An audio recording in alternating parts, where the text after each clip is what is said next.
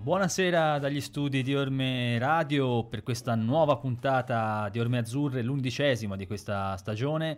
Vi accompagniamo naturalmente col discorso principale sull'Empoli, eh, i nostri colori azzurri che in questo momento purtroppo non è che stiano facendo benissimo e, e quindi insomma stanno cercando di recuperare un po' una stagione che è cominciata non nel migliore dei modi. Lo faremo parlando non solo della partita eh, di Venezia che l'Empoli ha pareggiato per 1-1, ma andando a vedere anche cosa è successo in settimana e poi eh, naturalmente parlando della partita contro il Frosinone eh, che eh, l'Empoli giocherà sabato.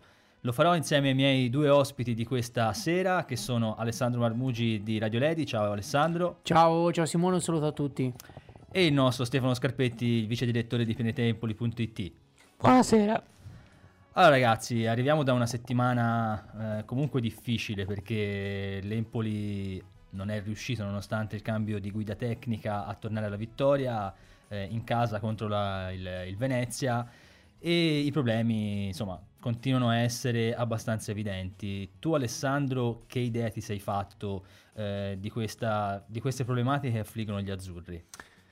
Ma eh, hai fatto bene a usare il, plura- il plurale perché ce, ne sono, ce, ne sono, veramente tante di, di, di problematiche in questo momento. Eh, la prima era sicuramente quella del gioco e quindi il cambio di allenatore è stato basato proprio su questo, cioè sul, sul, sulla volontà di, di dare un, un'impronta a questa squadra che con Cristian Bucchi non, non, la, non l'aveva avuta.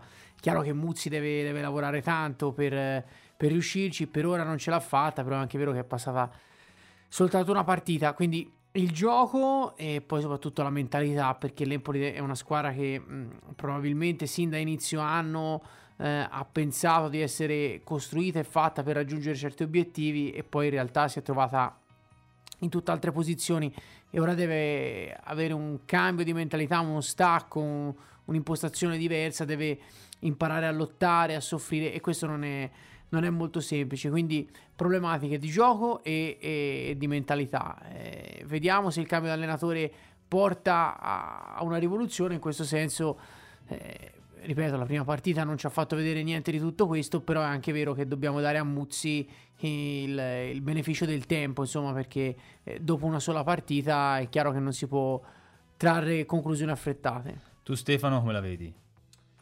Ma io, io mi associo a quello che ha detto Alessandro, nel senso che da una parte eh, sul cambio di allenatore bisogna anche dire che la settimana che ha preceduto la partita col Venezia era quella, de, quella delle nazionali, quindi mm, magari non ci ha avuto tutti i giocatori, anzi mh, mm, ne ha avuti po', ne ha avuti solo per qualche giorno, quindi questa può essere una chiave da tenere in considerazione. È vero anche eh, non ci si poteva aspettare una rivoluzione sul piano del gioco, ma un uh, cambiamento a livello di atteggiamento, perché il cambio di guida tecnica poi porta a un cambiamento anche di atteggiamento. I giocatori sono spinti a dare di più al di là di quello che esprimono a livello di gioco. Tutto questo non c'è stato, si è, si è vista la squadra impaurita. Tra l'altro va in vantaggio dopo 5 minuti e quindi la partita si mette bene, però, però non... Eh, non dà seguito. Non dà seguito, non, non approfitti di eh, Vai in vantaggio con 5 minuti e poi ti fermi. Perché ti fermi e, e sì, ha fatto quell'azione lì e basta. E subisci letteralmente il gioco del Venezia per tutti i 90 minuti o quasi. Eh. Sì, effettivamente è stato un Empoli che ha deluso eh, sul piano proprio del gioco perché chiaramente si portava dietro delle scorie probabilmente anche eh, della gestione Bucchi e eh, sicuramente è lì mh, che Muzzi deve eh, pigiare sull'acceleratore, deve cercare appunto di risolvere prima di tutto, e l'ho anche detto in conferenza stampa pre-gara, pre-Venezia, che il suo, diciamo, la cosa principale che doveva fare era quella di eh, parlare ai giocatori, capire qual era il problema dal punto di vista mentale. Certamente, eh, dal punto di vista del gioco, Alessandro c'è da capire anche come si può evolvere questo 4-3-1-2, perché eh, appurato che si va avanti con il 4-3-1-2, bisogna capire poi come scendere in campo, perché con Bucchi probabilmente eh, alcuni interpreti non hanno reso al massimo. No, non hanno reso, non hanno reso al massimo e soprattutto nei, nei, ruoli chiave perché trequartista, quante volte l'abbiamo detto, insomma, non, non, non si sono, nessuno si è espresso a grandi livelli perché la Rivi sicuramente non ha fatto bene, Dezi un po' meglio per un periodo, ma insomma anche lui non, non è riuscito a esprimersi al meglio. C'è un problema in regia perché Stulaz sembra non trovarsi a suo agio in questo, in questo tipo di, di, schieramento e sono i due vertici di, del rombo di centrocampo e insomma eh, sono due ruoli importanti quindi un po' meglio ha fatto Ricci ma è chiaro che noi lo guardiamo no? anche i tifosi con un occhio diverso perché è il certo. giovane che entra in rampa, eh, in rampa, di lancio, quindi magari sei portato con entusiasmo a giudicarlo in un certo modo e è bravissimo, eh? questo non, non voglio dire che non sia bravissimo, però è chiaro che fa sempre una bella figura rispetto a un giocatore che è lì che delude. Quindi probabilmente c'è un problema, c'è stato un problema sia tattico che magari anche di, di, di uomini, perché poi insomma eh, ne parleremo, un discorso anche da, da approfondire in regia e, e, sulla tre quarti, perché problema di uomini perché ora mi dilungo un pochino, ma vai, vai. Eh, pro, pure. problema di uomini non so quanto tempo abbiamo, un paio d'orette. Vabbè, no, eh, parlare, problem, pro, problema, problema, di uomini perché, perché mh, se il tuo trequartista eh, scelto per fare titolare la Ribi, poi de- devi averci anche un vice. All'inizio pensavamo fosse Bairami, poi ci hanno detto che insomma non era un, giocatore più un interno, un, un cent- più un interno, un centrale. Eh, Dezzi sì, ma è adattato in, in quel ruolo. Quindi la domanda inizio anno è chi, era, chi è il vice Laribi? E non, non, c'è una risposta a questa domanda. Ovviamente Alessandro doveva essere proprio Bairami perché almeno così raccontavano un po' anche i siti, quelli specializzati, che era un giocatore che si insomma, giocava spesso sulla tre quarti più che eh, sulla linea dei centrocampisti, però poi si è scoperto no, nel corso del tempo che in realtà la società soprattutto non lo ritiene un giocatore da, da piazzare lì. No, no, infatti, le, le, quello che ci ha stupito insomma, è che manca un vero numero 10. Si è detto probabilmente che Bucchi eh, aveva bisogno di un trequartista tipico.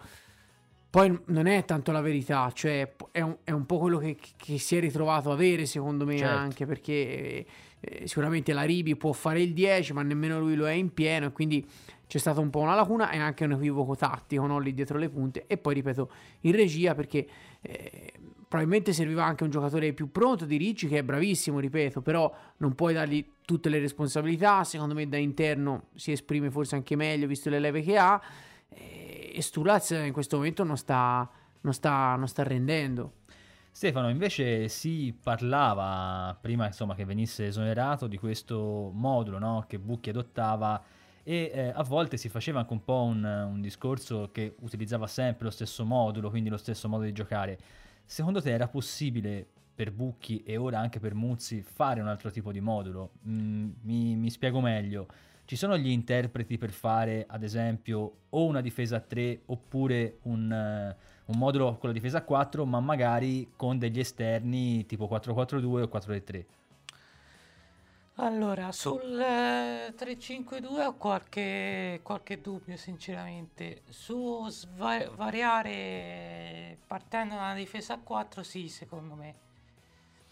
O almeno, o almeno, secondo me, bisogna provare. Ma ma a mio avviso bisognava già provare a inizio, cioè non è che in estate si, la squadra faceva sfracelli, quindi sì, a mio avviso si poteva optare... Qui Stefano, scusa se ti interrompo, nasce forse un po' da un equivoco, cioè quello che la società spinge per il 4-3-1-2. Eh, ora è vero che l'Empoli ha costruito tutte le sue maggiori fortune ultime eh, su questo modulo, sì, però forse eh, cioè, non è che ti devi fossilizzare sul modulo se poi non, tro- non riesci a trovare gli interpreti. Eh, probabilmente è stato fatto questo errore da parte della società o no? Sì, sì, sì, sicuramente, perché non hai più Zayz, eh, tanto per fare un nome, un nome a caso. Hai detto poco. cioè, eh, hai tra l'altro dei giocatori che, che, come diceva giustamente Alessandro, non sono non, non, sono in quel ruolo, non sono trequartisti, Diazzi non lo è, la Rivi neanche. Quindi a maggior ragione prova a fare il 4-3-3 che secondo me qualche uomo ce l'hai o prova a fare il 4-2-3-1 comunque prova fai delle soluzioni diverse visto che cioè, io mi ricordo le amichevoli non è che facevi grandi cose comunque secondo me è giusto eh, cambiare provare an- eh. anche per, per essere meno prevedibili no? e Certo. quindi avere delle, delle soluzioni di scorta no? la famosa eh, ruota di scorta di Giampaolo di qualche anno fa no? certo sì sì Eh, cioè, quindi, quindi se- secondo me bisognava farlo Anche perché Bucchi, insomma, storicamente ha cambiato vari moduli nel corso del tempo. Comunque Sì, esauriamo esatto. qui un attimo l'argomento Bucchi, ovviamente perché non è più l'allenatore dell'Empoli, quindi guardiamo avanti. Ti chiedo Alessandro, se secondo te questa squadra, come ritengono in molti, che veniva definita con epiteti anche troppo importanti, forse Juventus della Serie B, è stata un po' sopravvalutata. Eh, secondo te è un organico che può puntare ai primi due posti? Eh, allora, secondo me è un organico che ha avuto delle lacune nei ricambi. Cioè, io individuo magari quegli 11, se prendo la squadra con, i- con valori assoluti, quindi senza Sì. guardare il rendimento all'inizio dell'anno, io ti dico questa è una squadra che ha le carte in regola per andare in Serie A. Probabilmente gli mancano 4, 3, 4 giocatori La panchina in lunga, panchina, esatto, che possono entrare e far, e far la differenza o comunque possono essere utili nel corso della stagione. È anche vero che una società come l'Empoli eh, si fa i suoi 13-14 giocatori e poi inserisce 3 o 4 ragazzi giovani, vedi Ricci, eh, come poteva essere anche insomma dietro eh, Pirrello e per ora non l'abbiamo, Eh. Non l'abbiamo visto. Eh, C'è qualche speranza perché alla fine la difesa non è stata tanto bene di Eh, vedere. poi no? ne, ne parliamo eh, perché ne secondo parliamo. me, mh, eh, parlando di modulo, non sono tanto sicuro che non si, che non si cambi. Secondo me, qual- qualche, idea, qualche idea ci può essere. Ora, non, magari non da subito, magari, però secondo me qualcosa eh, viene provato, soprattutto alla luce insomma, dei, dei problemi difensivi. Comunque, eh, mancano, mancano delle alternative eh, per essere una squadra veramente, veramente completa. Però, se prendi quei 12-13 giocatori, sono giocatori che possono lottare per la, per la Serie A. Quindi, al, al di là dei problemi, uno dice: Ma questa squadra probabilmente non è attrezzata. No, questa squadra è attrezzata, secondo me, all'80%. Eh, però il, problem- il problema è, è soprattutto stato mentale. Io ho visto sin dall'inizio dell'anno.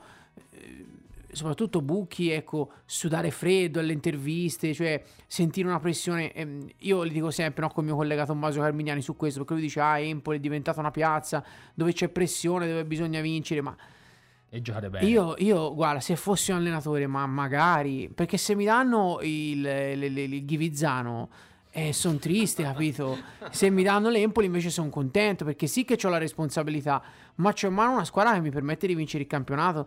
Quindi allora, ribaltiamo un attimo quest'ottica. La pressione esiste e, e si fa sentire, ma prendiamoci que- que- quello di bello che c'è, cioè se è una squadra, ripeto, magari non super competitiva, però bella, eh, forte, eh, da plasmare, è un valore aggiunto, non, è, non deve essere una spada di Damocle no, che ti sta sulla testa. E questo io non ho mai capito, no? Al di là dei discorsi, siamo la Juventus della Serie B, non lo siamo, eh. Questo se, vivere, vivere male, ecco, è, vivere male l'essere Empoli e provare ad andare in Serie A. Io, anche se magari c'è qualche mugugno in più di dieci anni fa, perché ci sono i social, eccetera, mi sem- mi è sembrata una cosa che c'è un problema autocreato che non esisteva. Ti dico la verità. No, è un buono spunto di osservazione. Intanto salutiamo gli amici di, di Ghivizzano perché vorrei No, con tutto il, no, no, fermi tutti. Con tutto il rispetto, non mi è venuto a mente perché pensavo a Di Lorenzo che aveva fatto assist, ma Esatto, lui sì, è, sì. di laggiù, a super società, no? Sempre Ghiviborgo c'è, no? Sì, C'è c'è Ghiviborgo, Ghiviborgo, su- super società, attrezzatissima. No, no, no, per l'amore di Dio.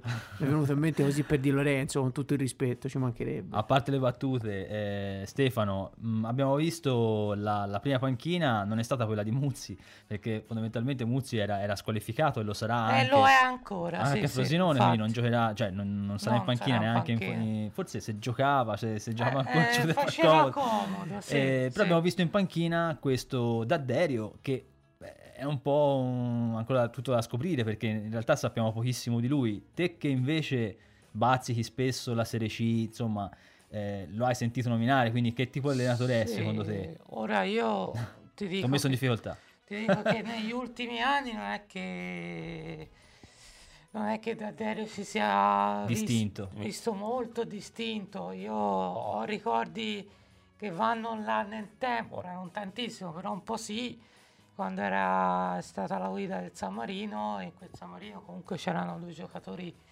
Sensi. tutto rispetto come Sensi e Diavarà.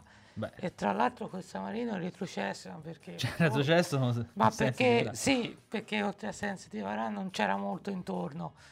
Eh. E, e- Poi erano giova- giovanissimi all'epoca. Sì, sì, e sì, due. Diavarà aveva 17 anni. Eh, Sensi e 19. Sensi, sì. Eh. Mm, ma mi sembra, se non sbaglio, fece già 6 o 7 gol, di cui quasi tutti su punizione. Perché era trequartista, ora vabbè. Sì, sì, sì, sì, era trequartista.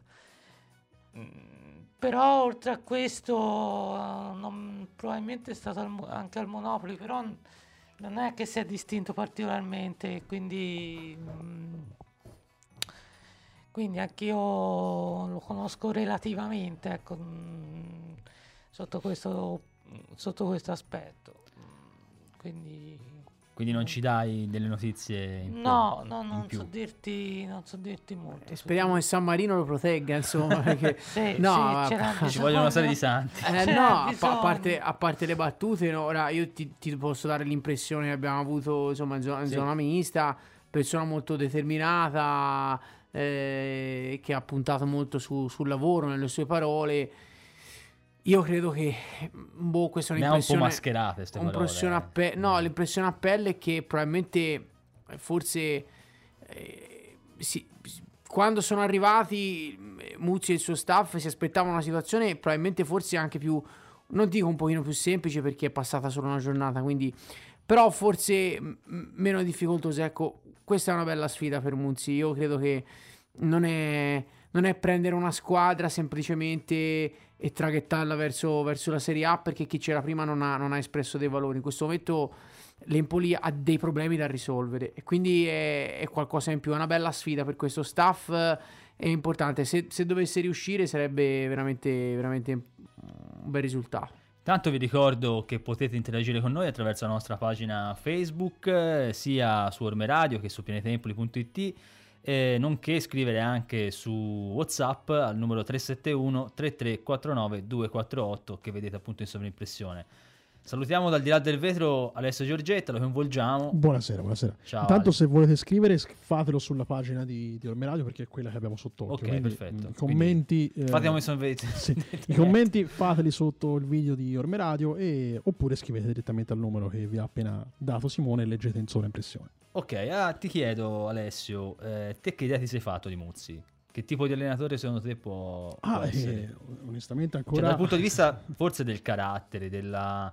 perché sembra uno no, che cerca più che altro di andare al sodo, sembra uno che fa tanti eh, discorsi. eh, penso sia stato preso principalmente per quel motivo lì, per un motivo caratteriale, perché era quello che eh, sembrava mancasse a, a, a Bucchi o quantomeno non era riuscito eh, a trasmetterlo alla squadra. Quindi sicuramente il carattere eh, è stato il, il fattore principale eh, che ha fatto ricadere la scelta su di lui.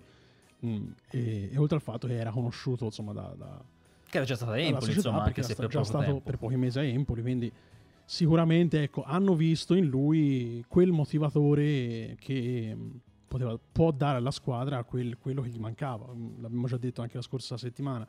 Bisogna vedere se, come, ripeto, come abbiamo detto la scorsa settimana, se il problema è solo quello, cioè se è solo di carattere eh, mentale, Mentale. cioè Mm. se è solo la testa che va corretta perché i calciatori in questo momento sono un po' allo sbando eh, oppure se c'è anche dell'altro ecco questo onestamente non, non- non so dirlo eh, perché ancora non abbiamo avuto riprove Eh no, vai, poi è passata una partita è solamente. passata una partita solamente beh, abbiamo già detto quando è arrivato insomma mezzi erano in nazionale quindi eh, di, di fatto questa è la prima vera settimana in cui Muzzi ha tutto a disposizione in cui può veramente eh, tirar fuori il, il suo gioco ecco. Allora, eh, proseguiamo un po' sull'analisi di questo Empoli, Alessandro, valutando un po' quello che sta facendo la difesa, perché ne hai parlato anche prima, e ci volevo arrivare a questo, a questo ragionamento, è una difesa che almeno inizialmente mh, sembrava reggere abbastanza botta, invece nelle ultime partite praticamente prende sempre gol. Ora è vero che nell'ultima gara contro il Venezia il gol è arrivato sul calcio di rigore per una ingenuità di, di Veseli, eh, però ci sono state diverse occasioni per il Venezia, anche clamorose, eh, che non sono state messe a segno dalla squadra ospite. Eh, secondo te può essere un problema anche la difesa oppure è solamente eh, in seconda linea diciamo il problema? No, è un problema di squadra che poi si riflette su, mh, sul reparto. Io credo che l'Empoli mh, ci abbia un pochino illuso all'inizio dell'anno perché eh, l'equilibrio era comunque sempre molto molto precario. Non abbiamo mai visto, a parte io penso la partita col, col Perugia e credo anche per, per merito, tra virgolette, di, di, una gestione della partita scellerata di Oddo, a cui vogliamo molto bene. Però, però quella insomma... volta lì Perugia ha un po' imparato la lezione, poi vinse diverse partite. Sì, esatto. E a parte quella gara lì, non, non si è mai visto l'Empoli decisamente superiore all'avversario. Sì. Sono state partite veramente tutte equilibrate, che è un, no, un, un claim, viene da usare questo termine del del cavolo, eh, però banale. Per, Sarà contento ba- il nostro direttore Fabrizio Fioravanti che, che, ama questi termini inglesi. Oh, eh, gli inglesismi, eh, eh, no, eh, che è un, una cosa che si dice, un logo comune, ecco, molto banale, che tutte le partite sono equilibrate, ma l'Empoli troppo, guardate, se si prende la prima con la Juve Stabia è stata decisa da un rigore, quella col Cittadella è stata decisa da un rigore, eh, con Diao che ha preso il palo, a Crotone ci sono stati due pali, Brignoli, allora forse...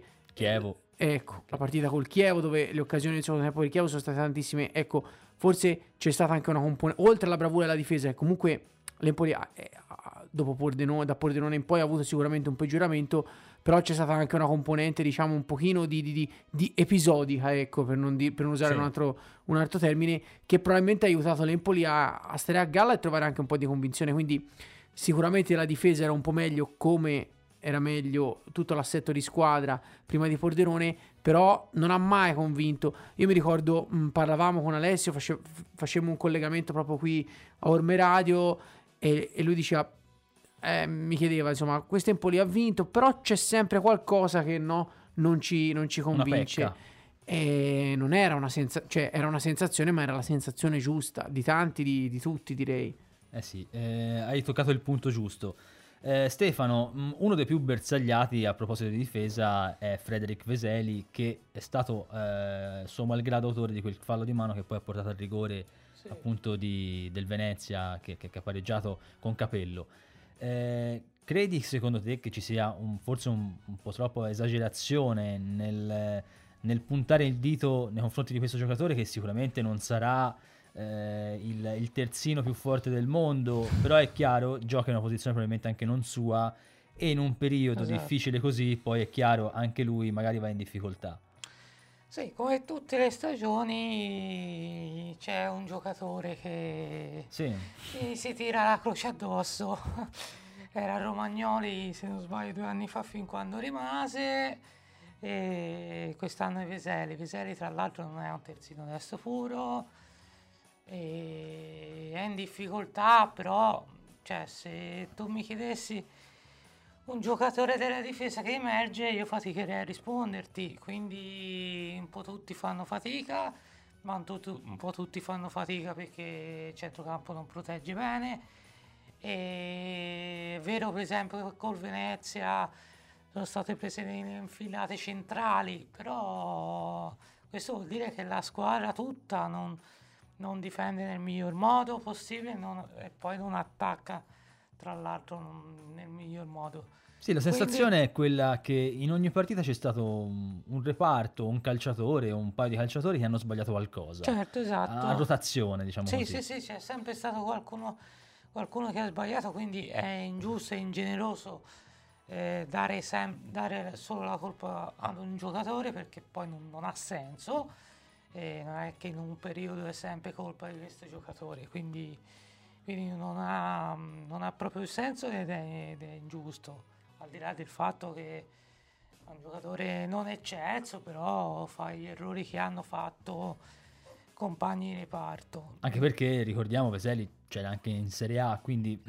Sì, senso, no, non è un giocatore che in B non ci può stare. No, Però è chiaro ci può stare che ha delle difficoltà. assolutamente, assolutamente. Mentre un altro, un altro giocatore che ha espresso purtroppo delle difficoltà in, questo, eh, in questa prima parte di, di campionato, Alessandro è Lagumina. Un Lagumina che davvero non riesce in qualche modo a, a essere neanche lontanamente decisivo perché eh, addirittura è un anno quasi, eh, perché l'ultimo gol lo segnò a dicembre 2018, che, che non segna appunto su azione. Eh, due gol sul calcio di rigore, però davvero troppo poco per un calciatore che invece è arrivato a Empoli in pompa magna e dal quale ci aspettiamo davvero tanto, anche probabilmente eh, proprio in giustificazione del fatto di questi 9 milioni spesi. Sì, eh, sai, quando si parla di un attaccante, per, per vedere il rendimento di un attaccante si apre l'almanacco e si guardano gol, e prese- presenze e gol. Ecco, se, se- se- se- se i gol non sono tan- tanti meno delle presenze, vuol dire che siamo di fronte a un attaccante forte. Eh, la Gumina sicuramente ha delle, delle- delle- delle- delle difficoltà, insomma, ci sono state delle occasioni decisive in cui non è, non è riuscito a, a, spiegato a perché? esprimersi. Ma io credo che sia un giocatore che debba crescere dal punto di vista caratteriale. Cioè, secondo me è un ragazzo che ha dei mezzi straordinari.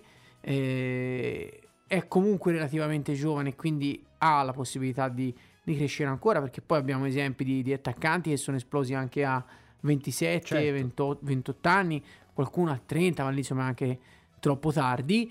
Eh, però credo che, che- che- che debba vivere, ecco, vedi, lui è proprio un esempio di quello, di quello che dicevo prima. Eh, sicuramente è un- l'Em- Empoli è una piazza in cui so- si è divisa, si è spaccata su, su di lui perché è arrivato dopo eh, Donnarumma, perché però eh, è, un- è una cosa bella, fai l'attaccante in Serie B, eh, non, non riesci a tutti, insomma, sei in una piazza comunque che alla fine è una piazza che ti può valorizzare mi sembra che anche questo ruolo venga vissuto con, con un'ansia, con un certo tipo di atteggiamento che, che- che non se- Io voglio vedere un Lagumina adulto, viene questo termine, ma non lo sto rimproverando di non esserlo, però adulto nel, nel giocare la partita, adulto, sì, perché secondo me ha dei mezzi, ha dei mezzi straordinari, ma è ancora più giovane, forse è un ragazzo ancora più giovane della sua età. E, me- e que- e- e questo però deve essere bravo la società, eh, perché non è che un ragazzo lo motivi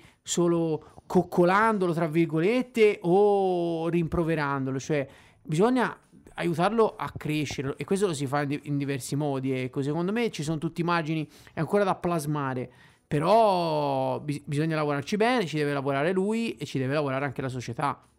Chi invece Stefano è tornato al gol è stato Mancuso, anche se probabilmente non è ancora il Mancuso ammirato negli anni scorsi, probabilmente non è neanche il Caputo che avevamo precedentemente, no. anzi sicuramente, però è un giocatore che comunque il suo apporto cerca di darlo sempre.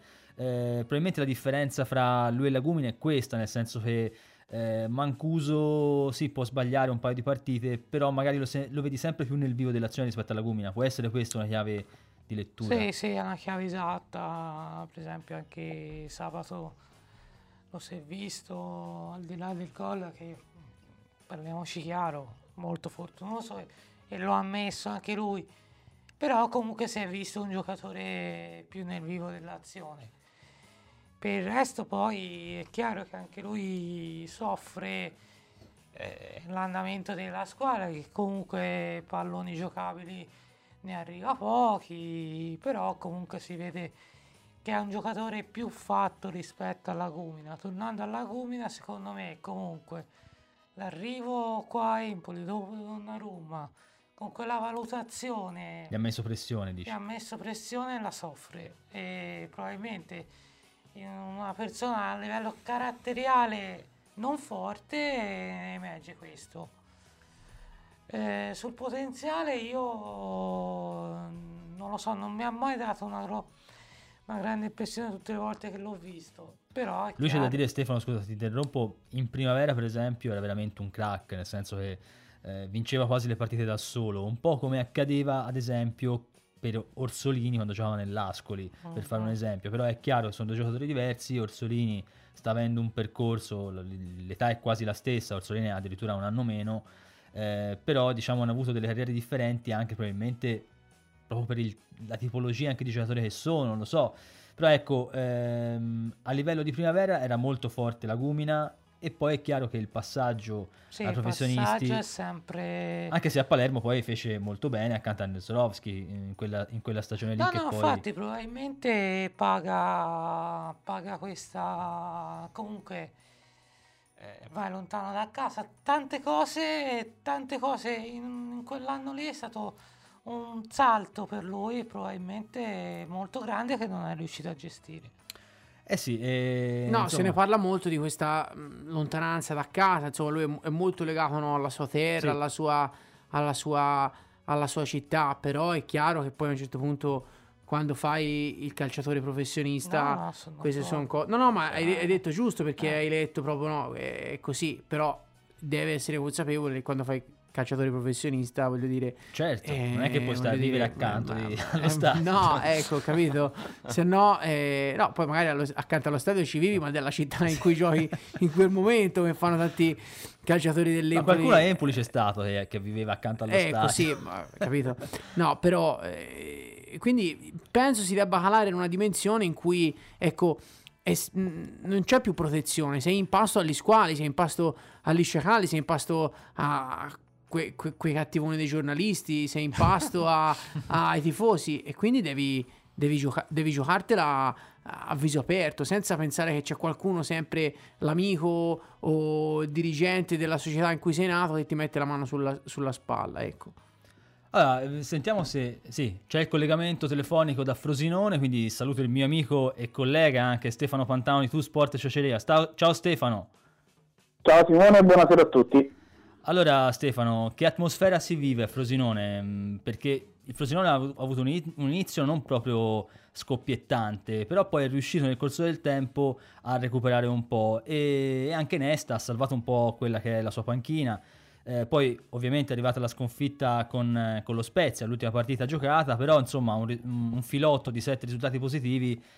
Si, cosa si pensa a Frosinone? Si pensa ancora alla Serie A, ai playoff? Beh, eh, diciamo in questo momento si pensa più a mm, ritornare a fare un risultato positivo e dopo una sconfitta che lascia molto amaro in bocca, soprattutto eh, visti i pali- i due pali colpiti, uno nel primo tempo dopo praticamente 60 secondi di gioco e uno sul- nella ripresa eh, sul- su situazioni di svantaggio. Eh, diciamo che la sosta non ha fatto bene al Frosinone perché al di là della sconfitta maturata al picco, eh, il Frosinone ha dovuto fare i conti con diversi infortunati nei, diciamo, nei suoi giocatori chiave.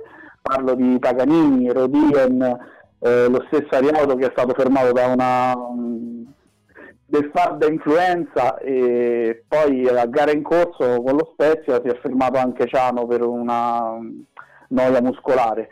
Quindi il Frosinone è arrivato alla sosta lanciatissimo e gasatissimo dopo il 2-0 sul Chievo, però diciamo, ha rallentato un po' quella che era eh, l'ascesa della squadra di Nesta questa sosta e purtroppo alla Spezia vuoi anche per eh, magari eh, le assenze, un po' anche un pizzico di sfortuna che eh, ci sta, eh, è arrivata una sconfitta. Però mh, a livello ambientale comunque eh, c'è ottimismo perché con il cambio di modulo dal 4-3-1-2 eh, che aveva adottato Mister Nessa a inizio stagione al 3-5-2 si è visto una squadra molto più solida. ehm, la classifica ancora non permette di sognare playoff eh, o posizioni più alte, però non ci lamentiamo, dai. Sì, eh, infatti, perché poi noi qui a Empoli stiamo vivendo un momento un po' particolare. A proposito di questo, ti chiedo, eh, l'Empoli a Frosinone ultimamente perlomeno ha sempre fatto abbastanza bene, eh, quindi Sì. immagino che sarà comunque temuta come, come- come squadra. Eh, però ti chiedo cosa si pensa a Frosinone realmente di questo Empoli e della sua crisi, perché non ci nascondiamo, l'Empoli è in crisi visto che non vince diverse partite. Sì, beh, due mesi senza vincere comunque incidono parecchio poi su quella che è la classifica. L'Empoli è partita anche abbastanza bene, poi incappata in una serie di risultati negativi che sì, hanno sicuramente tolto sicurezza all'ambiente. eh, Frosinone diciamo, temiamo molto le squadre che vengono da un cambio di allenatore perché eh, c'è veramente nuova linfa nel gruppo eh, di Muzzi, quindi mh, l'Empoli è, tenuto sia per quanto riguarda i precedenti che vede in vantaggio la squadra toscana che comunque per questa nuova eh, linfa che potrebbe aver portato Muzzi sarà adesso, sarà adesso il campo il giudice supremo, però ecco, il Frosinone quando vede l'Empoli sta sempre attento. eh, ciao Stefano, senti, ti chiedo eh, un giudizio su, su Nesta perché eh, non so se che idea vi siete, vi siete fatti, come, come sta interpretando questa stagione mm, l'allenatore, perché vedendola da esterno, insomma, il Frosinone è sembrata una squadra in, in alcuni frangenti in, in estrema in estrema difficoltà e se mai stato a rischio questo allenatore? Beh, Nesta ha provato a fare una vera e propria rivoluzione qui a Frosinone dal punto di vista tattico. Ha iniziato la stagione lavorando sul 4-3-1-2 eh, che almeno per quanto riguarda le partite di Coppa, certo contro squadre di Serie C aveva mostrato dei segnali veramente incoraggianti, cioè si era visto un bel gioco, eh, squadra concreta, poi però qualcosa si è un po', il meccanismo si è un po' inceppato e nel momento in cui magari poteva essere a rischio Ness è stato bravo a tornare indietro, a tornare sui suoi passi e rispolverare quel 3-5-2 che è stato un po' il marchio di fabbrica negli ultimi due anni qui a Frosinone. Ovviamente interpretandolo in una maniera diversa perché per esempio il Frosinone dell'anno scorso giocava un, un 3-5-2 che in realtà era un 5-3-2 puro il gioco che sta cercando di dare Ness è comunque più propositivo e comunque eh, ha pagato finora la mancanza di un vero e proprio bomber lì davanti. Fino all'anno scorso avevamo Ciofani, Pinamonti, giocatori che comunque hanno un buon feeling con il gol e soprattutto sono in grado di fare un gioco, magari di far salire la squadra. Quest'anno questo sta un po' mancando perché eh, abbiamo Ciano e Dionisi che non sono certo due lunganioni. Eh, quindi... Però Ciano Stefano Ciano... ci ha fatto male sì. diverse volte eh, a noi dell'Empoli. Sì, eh, ricordo, è, un, è, una delle vittime preferite. Eh, sì. Però in questo momento sta pesando veramente come un macigno l'assenza di una prima punta perché il, il sostituto di Ciofani, Novakovic, eh, venendo comunque da un campionato straniero, eh, essendo anche abbastanza giovane, ha bisogno di un periodo di adattamento che in una piazza che magari è anche diventata anche un po' esigente per la Serie B perché eh, negli ultimi anni dicono che il Frosinone è sempre stato tra le squadre di vertice, magari ha un po' meno pazienza nell'aspettare i giocatori. Questa è, è, una cosa che c'è anche un po' in Poli, quindi sappiamo eh, bene di cosa parli. Per te ora Stefano Scarpetti. Ciao Stefano, eh, io ti faccio più una domanda a carattere generale, nel senso che, che tipo, che idea ti sei fatto su, su questo campionato, se c'è una squadra che, di quelle che finora ha incontrato il Frosinone che ti ha impressionato maggiormente? Allora, dico il Benevento anche se non l'abbiamo ancora affrontato semplicemente vedendo la rosa e il campionato che sta disputando. Invece tra le squadre che abbiamo affrontato, io devo, devo dire il Pordenone mi ha fatto un'impressione positiva perché vedendola sembra una squadra un po' sporca, diciamo, però poi nei momenti blu riesce sempre a colpire, che magari può essere un calcio d'angolo, uno schema su calcio di punizione. Il Frosinone ha fatto tre gol tutti di testa. Hm. E, e queste situazioni in un campionato eh, come la Serie B possono fare la differenza tra un campionato anonimo e un campionato di vertice. Poi ogni anno c'è sempre la sorpresa eh, che fa il doppio, la squadra sorpresa che fa il doppio salto. Che quest'anno magari possa essere l'anno del Pordenone, farà, faranno gli scongiuri lì, però in questo momento la classifica parla chiaro. Eh sì, Ascolta Stefano, come infine ti chiediamo anche di dirci un po' quale sarà il probabile 11 con cui si schiererà Nesta allo stirpe. Guarda, penso che in questo momento non lo sappia nemmeno Nesta, ti spiego perché ci sono 3-4 giocatori in dubbio per, per i problemi fisici di cui ho accennato poco fa. Comunque in porta dovrebbe ci sarà Bardi, in difesa rientrerà Riauto che sarà affiancato da Brighenti e Capuano.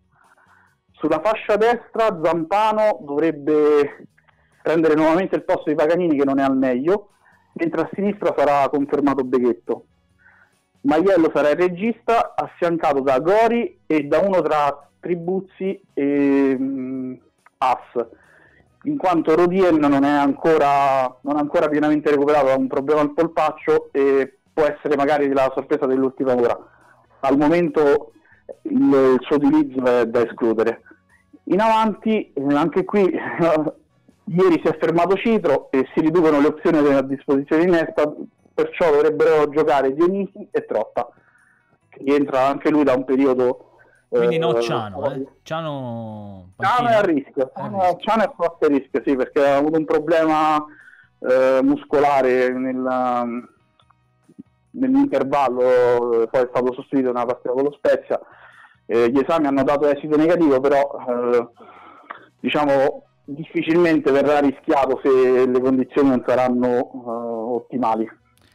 Ok, perfetto Stefano, ti ringraziamo naturalmente come sempre, ci risentiamo poi per il ritorno. Grazie a voi e ci vediamo sabato. Ciao Stefano, ciao ciao. ciao. ciao. Allora, insomma, con Stefano abbiamo snocciolato diversi argomenti riguardo il Frosinone. Non so voi, ma io quando mi leggeva questa formazione, insomma, vedevo una squadra che nonostante non sia anche il Frosinone tra le prime, è una squadra anche questa costruita per andare in Serie A, no Alessandro?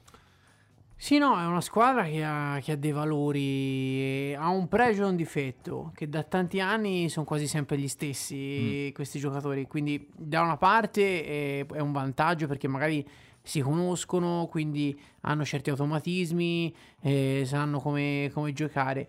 Dall'altra probabilmente qualche faccia fresca, magari qualche giocatore che ha un pochino più fame, perché comunque questi sono, sono ragazzi che hanno fatto sempre l'altalena, no? Serie A, Serie B e dopo una retrocessione le scorie restano un pochino addosso. Qualche faccia fresca in più probabilmente avrebbe fatto, fatto comodo, credo, al, al Frosinone. Però sono giocatori di, di, valore. È chiaro che se non ci dovesse essere Ciano, se Rodien eh, è fuori per l'Empoli, insomma, potrebbe essere un vantaggio perché si sta parlando di due giocatori importantissimi e tra i migliori del campionato di Serie B. Anche se l'Empoli di questo momento, insomma, eh, deve aver paura di tutti, purtroppo. Sì, purtroppo sì. E Stefano, te che idea ti sei fatto invece di Nesta? Perché è una delle domande che abbiamo fatto a Stefano Pantano e mm, lui ci ha detto che Nesta insomma, è riuscito in qualche modo a recuperare da una situazione difficile che si era creata inizialmente e soprattutto che è stato bravo secondo lui a modificare anche l'assetto che aveva pensato inizialmente, quindi passare dal 4-3-1-2 al 3-5-2 tornando quindi un po' sui passi dei suoi predecessori a partire da Longo e, e, e Baroni l'anno scorso.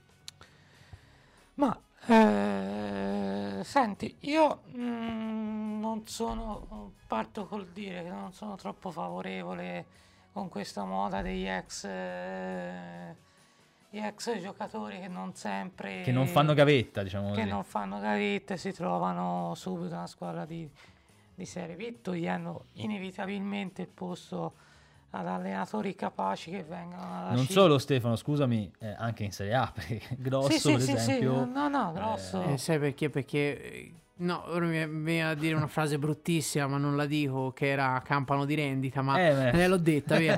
va bene. Però sono tutti ragazzi eh, o ex ragazzi che sono stati campioni del mondo, quindi Oddo, Però Barone, eh, Simone ne- Barone. Nesta, eh, Grosso, Inzaghi, Gattuso. Sì. Eh, tra l'altro, penso che quando vinci il campionato del mondo il patentino scatta in automatico, non devi far. Co- chiaramente, chiaramente. Cannavaro che è in Cina. Ecco, però è chiaro che sono ragazzi che hanno avuto che ci hanno dato tante gioie perché Gilardino gioia, che è a è una gioia. No? però ah, fa un po' di gavetta lui perlomeno insomma, eh, sì, lui sì. Ci, ci, hanno dato tante gioie però è chiaro che magari eh, eh, prendono il posto di un eh, nuovo Sarri però non è, non è, sempre così perché vedi anche Dionisi comunque è un allenatore con idee che sta emergendo. C'è un po' di mix è chiaro però ha ragione Stefano nemmeno io sono molto favorevole a questo questa tendenza, ecco. Detto questo, cioè, è vero che è partito male, comunque eh, ha avuto la forza di ritira- ritirarsi su, non è semplice, è un ambiente come i Frosinone non è che aspettano molto. Sì, come diceva anche Come Stefano, dicevano, insomma, eh, mm, si sono un po' ingolositi dal fatto che Eh, facevano spesso sport. Esatto, sì, sì, esatto, si sono imborghesiti un po' come noi. E- Però s- si è cambiato modulo, è tornato su, su- sui passi, è un Sintomo di intelligenza. di intelligenza e anche di umiltà, nel senso. E quindi questo gli va dato, gli va dato atto. Allora, intanto ci scrivono da casa. eh, allora, nel dopogara di Udine contro il Pordenone è, è scattato qualcosa a livello di spogliatoio, come se il gesto di Bandinelli, cioè l'espulsione, ehm, avesse diviso lo spogliatoio in due. Cioè, secondo voi può essere una lettura Alessandro. questa, Alessandro? Ma eh, sai, eh, sicuramente mm, non penso ci siano stati tanti giocatori o allenatori o dirigenti contenti de- della manata Ban- che Bandinelli ha dato dopo tre minuti. Però quella partita, secondo me, al, al di là di questo, cioè più che un problema di spogliatoio, è, è- è stato un po' uno psicodramma perché l'Empoli si è reso conto Il di essere- maracanazzo dell'Empoli. eh, ecco. si, si è reso conto di essere vulnerabile, no? Eh, è andato tutto storto, ci ha messo, ci ha messo del suo l'Empoli, però eh, quell'espulsione e la sconfitta e il rigore sbagliato da Mancuso, che lì è andato in crisi dopo quel rigore sbagliato, secondo me, ripeto, anche in quel caso senza motivo, perché mm, eh, cioè, secondo me em- emotivamente è tutto sproporzionato, no? Poi sarò un po' fissato su questo tema, ma cioè emotivamente è tutto amplificato troppo per la realtà Eh sì, sì, che- sì. In cui siamo, che- in sì. cui siamo, secondo me. Comunque, ehm, non penso più problemi di spogliatoio, però è un discorso proprio di, di- di partita che ha, ha creato un po' di, di- di- di fragilità, ecco. E poi un altro commento dice: Veseli è in difficoltà perché ce lo mettono gli altri in difficoltà. Possibile che sia lui a dover, con- a dover costruire il gioco e non riesca mai a smarcarsi Stulac, che quasi si nasconde dietro gli avversari? Eh, anche questo Stefano è un, Sì, sì, eh, eh, una- un buono spunto perché buono- anche lo stesso Stulac in alcune partite, tant'è che a volte è stato appunto inserito nel suo ruolo dove sembrava intoccabile il giovane Ricci, eh, insomma anche Stulac non sta vivendo un momento, è un po' di montagne russe anche lui, un po' bene, un po' male. Sì, sinceramente se si guarda le, le prestazioni molto altalenante e mm, sono state poche onestamente le, le partite in cui è emerso e mi sembra che, che faccia fatica, l'ho detto anche altre volte qua, si limita alla giocata scolastica ma, ma non, eh, non incide, non dà non, eh, Non dà profondità, non dà forse. profondità alla manovra. Anche se ha fatto Quindi- due gol da lontano, magari. No, no, quindi, ma mm, questo magari eh, questo può essere anche un'altra cosa, nel senso che lui ha tra le sue caratteristiche il tiro. E... È anche un buon tiro, direi. un buon eh sì, sì, tiro. un buon tiro. Però re- restano, La prestazione. restano in prestazioni ai limiti della sufficienza, al- alcune volte sotto la sufficienza. Sì, no, io sono d'accordo. Cioè, più che le montagne, ora faccio una battuta, più che le montagne russe è Brucomela perché è rimasto, è rimasto se- cioè, qual- qualche salitina, ma è rimasto Vabbè, sempre è lì. No, bisogna Sì, dire la verità. lì, perché sì, sì, è un giocatore. questo- Hai reso l'idea, hai Eh, reso no. l'idea. Questo- questo- questa visione mi piace molto e, la allargherei un po' tutta la squadra. Eh, Sì, così, eh, capito? Quando si pensa a un giocatore scostante, si pensa a un giocatore capace di grandissime prestazioni e di delusioni clamorose. Lui si muove in un range più, Sì, più Però limitato. sempre, diciamo. ba- Piatto, sempre basso piatto, perché sì, sì, è sì, vietato a- ai maggiori di, di 14, quindi si resta sempre lì basso. No, capito? È, è quello. mm, è un giocatore da cui ci si aspetta di più. Eh sì, e non hanno può- rincorso non- per molto tempo. Non il può mercato- tu- ma è vero, questo messaggio è verissimo perché Sì, è lui che deve proporsi, fa il regista, si deve abbassare, Eh, farsi certo, vedere eh, e sì. poi eh, la palla arriva sempre è vero a Veseli che tra l'altro è, è- è l'unico non terzino, è l'unico che non sa spingere. È eh, insomma, lasciano più libero, forse per questo motivo. eh, può darsi, esatto. Sì, sì, no, no, no, questo è vero. Cioè, parte la battuta è proprio vero perché probabilmente lasciano il fianco a lui, però è chiaro che eh, non gli si può dare tutte le colpe. Questo purtroppo ehm, è un po' un limite che l'Empoli ha avuto nel corso del tempo, quello di avere un regista a volte, eh, chiaramente abbiamo avuto registi che erano campioni e si vede, Paredes, eh, Valdifiori e lo stesso Benasser, però mh, gli altri invece, a partire da, da Maiello, che, eh, Sì, che ritroveremo come Infatti, quando l'ha- l'hanno nominato, insomma, molto scolastici, sono- lui, sì. Signorelli, Ronaldo, insomma, Sì, sì, sì. sono tutti giocatori molto simili, no? come un po' lenti, Anche l'anno eh, scorso di pensiero soprattutto. Anche l'anno scorso non è che avessimo. Sì, poi dopo hai messo, avevi Capezzi, che insomma era su quei livelli lì, poi ovviamente eh, cioè, hai scelto di metterci Benasser, a quel Sì, punto sì, sì, da qua, hai, ha eh, conquistato qualche cosa in da più. quando c'è stata la mossa di Bennaser, ma prima avevamo Capezzi, quindi giocatori, sì. Lentezza di pensiero, hai Eh, reso, hai sì, reso l'idea in maniera perfetta, sì. Allora ragazzi, cosa vi aspettate qui? Allargo anche il parere ad Alessio da- dalla partita di, di Frosinone. Ehm, è vero che troviamo un Frosinone che ha perso contro lo Spezia dopo sette risultati utili consecutivi, però ehm, lo dicevo anche in settimana, è un Frosinone che in casa ha concesso davvero molto poco per ora nelle, nelle partite appunto che ha affrontato. Eh, un flash eh, per uno, vai Alessandro, poi Stefano, poi Alessio. Io mi aspetto una vittoria perché a, a questo punto cioè, passa in secondo piano tutto, non importa come, non importa perché, cioè l'Empoli deve, no, deve, vin- deve vincere l'Empoli, l'Empoli deve, Quindi deve non vincere... firmi per un pareggio come No, alcuni. no, no, perché l'Empoli ha bisogno di vincere, di tirarsi su di murale, de- del gioco, francamente ora in questo momento mi interessa poco perché eh, l'Empoli deve- non deve perdere il, il treno importante e soprattutto non, de- non deve prendere quello pericoloso che è dietro Eh, perché c'è po- poca mm, distanza. c'è poca differenza, la Serie B infatti- è cattivissima. Quindi l'Empoli deve, deve vincere, eh, assolutamente, perché poi dopo rischia veramente di, di entrare in una crisi. Nelle ultime sette partite, se prendiamo le ultime sette partite del campionato, l'Empoli è la peggiore, con 4 punti. Nessuno ha fatto peggio. Se prendete la classifica delle ultime sette partite, l'Empoli è ultimo. Questo è un trend che va assolutamente spezzato. invertito perché eh, lo sanno i giocatori, lo sa l'allenatore, lo sa la piazza e questo crea negatività. Quindi più importante di tutto è il risultato. Stefano?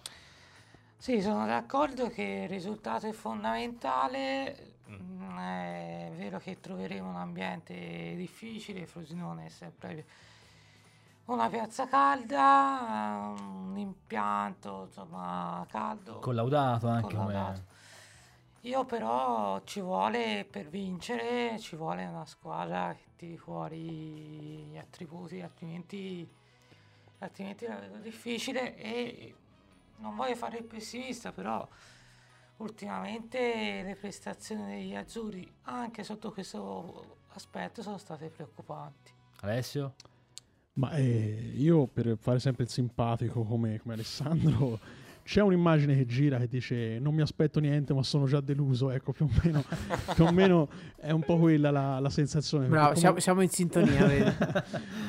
perché comunque sì, eh, lo dicevamo anche settimana scorsa, no? lo stesso Alessandro diceva eh, non importa come ma dobbiamo vincere e eh, ecco, io l'unica speranza che ho in più rispetto alla settimana scorsa è il fatto che appunto Muzzi ha avuto a disposizione veramente tutta la squadra e mh, possa aver eh, fatto capire quelle che sono le sue intenzioni morali e tattiche. Quindi sono d'accordo sul fatto che bisogna vincere. Quindi eh, purtroppo tra le due eh, era più facile vincere quella con il Venezia. Beh, quindi ora andare, andare a vincere a Frosinone Non sarà insomma, facile. non sarà per niente facile. Quindi eh, il problema è che l'Empoli veramente rischia un'imbarcata anche psicologica, perché- ma anche nei confronti del, del tifo, perché a questo punto il tifoso non ha più, non ha più pazienza, non, ha- non ha- non aspetta più, quindi andare a continuare in un trend negativo di, di- di risultati purtroppo complica ulteriormente la una situazione già abbastanza difficile. Quindi si rischia veramente di entrare in un, Un vortice. in un vortice molto molto pericoloso. In un loop, In un loop, per far sì. felice il fare avanti. Attenti al loop. eh. Attenti al loop, esatto. E, però di- dicevamo uno degli argomenti iniziali no, che- di cui parlavamo era quello anche del Cioè, mercato. ah, io verrò bandito da questa radio perché siamo entrati in un giro pericoloso. Ora eh. qui c'hai dei grandi interpreti della battuta italiana. No, lo so, lo so. E beh, per questo mi trovo a mio agio. Eh. Eh, dicevamo no, che un altro degli argomenti che volevamo sviscerare in questa puntata era un po' il discorso, anche se manca ancora un po' di tempo perché inizi eh, del mercato, perché giustamente Alessandro comunque questa squadra deve essere in qualche modo puntellata. Secondo te dov'è che sono le mancanze principali di questo, di questo Empoli e secondo te eh, cosa farà realmente la società? Perché è vero che secondo quello che ci diceva il buon vecchio Marcello Carli non bisogna tanto acquistare per acquistare, però l'Empoli sembra eh, davvero corto anche come, come, numero di uomini. No, deve acquistare bene, deve acquistare delle alternative, eh, forse un ruolo probabilmente trequartista titolare, dei titolari e delle alternative di valore. Sì, no, no, ma ora i ruoli, i, i ruoli li diciamo, manca sicuramente un centrocampista di quantità, un, un giocatore che si esprime bene sulla tre quarti, un attaccante, un terzino, cioè ora sto facendo una lista, una lista, della spesa, ma, ma, ma è così. Ah, ma guardate sì. che la, la, promozione in Serie A, al di là della bravura di, di Andrea Azzoli, e nessuno lo nega perché ha rimesso a posto una squadra che non era, secondo me, in difficoltà come questa, perché quella di Vivarini è una squadra farfallona, piasciona, che faceva tanti gol, ne subiva tanti, però comunque divertiva, no? Nel, nelle, sì, sì. E comunque era a un punto dalla seconda, perché sono andato a rivedermelo oggi. Aveva molta facilità ecco, di andare in gol. Ecco.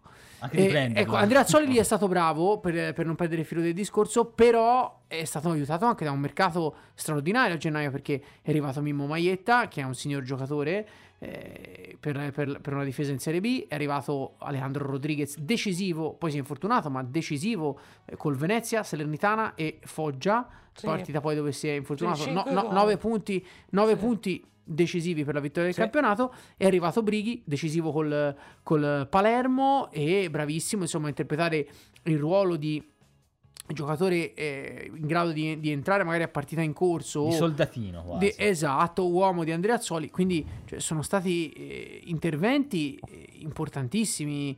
Quelli che, che, che quindi mh, sia numerici, perché comunque attaccanti in più, che però poi eh, centrocampisti in più, che quando poi sono entrati in campo sono stati decisivi e titolari.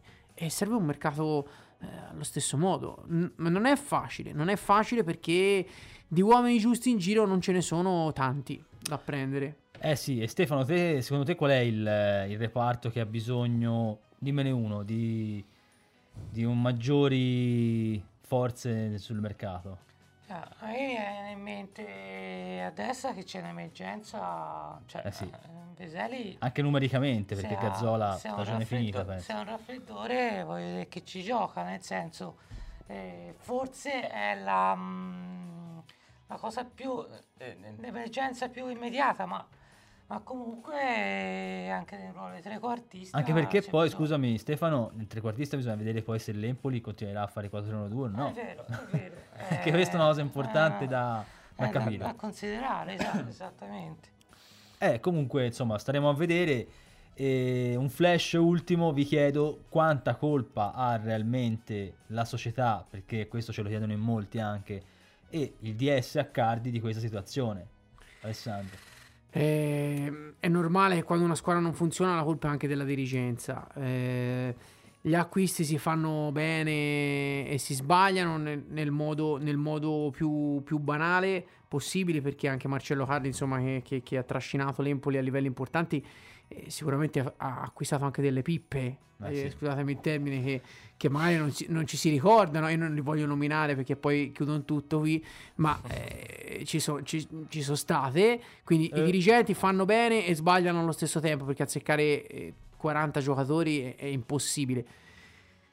Però ecco, è lo spirito, l'atteggiamento e soprattutto la personalità che serve a una dirigenza. Eh, io da, da Cardi ecco, mi aspetto un certo tipo di personalità, soprattutto nella gestione dei momenti difficili, perché poi purtroppo, eh, viene da dire in questo momento lui è solo, perché è l'unico dirigente che, che l'Empoli sì. ha, e deve fare un, un, doppio ruolo, deve essere bravo sul mercato e poi fare anche l'altro mestiere di essere, perché ce ne sono due in uno. Star vicino alla squadra in questi momenti qui di difficoltà. Anche il gestore. E, no- e non è semplice. Ecco, io su questo, sull'aspetto del mercato non, non voglio criticare perché si sbaglia e si fa bene. Io ora lo voglio vedere ora, è la prova del 9 eh, a livello di, di gestione di un, di un momento difficile. Perché in queste situazioni qui vedi se c'è la personalità, vedi se c'è il carattere al di là della facciata o di uno che magari faceva due o tre interventi rudi in campo, poi eh, essere veramente eh, dirigenti in queste situazioni qui è un'altra cosa. E allora siamo... Per lui è una prova, scusami se Sì, ti sì, è, una pro- è una prova ora, lo, lo giudichiamo ora, insomma, in questo momento. È un momento non, non proprio facilissimo. Eh, quindi, diciamo, l'Empoli ora avrà questa sfida contro il Frosinone. Poi penseremo al mercato e tutto quello che sarà. Però è chiaro, ora bisogna focalizzarsi su questa partita. Eh, partita che gli azzurri giocheranno sabato e quindi insomma mh, cercate di essere se possibile allo stirpe e di seguire, di seguire gli azzurri. Eh, è arrivato il momento dei saluti, siamo giunti al termine anche di questa puntata, proprio ve- velocissima è stata dal punto di vista no, de- degli argomenti che abbiamo trattato. Io saluto naturalmente Alessandro Marmugi, Ciao, ciao, è stato un piacere. Stefano Scarpetti, Buonanotte. in regia Alessio Giorgetta Buonanotte a tutti. e vi rinnovo l'appuntamento per giovedì prossimo, con voi ci sarà Alessio Cocchi. Ciao, è sempre Forza Azzurro.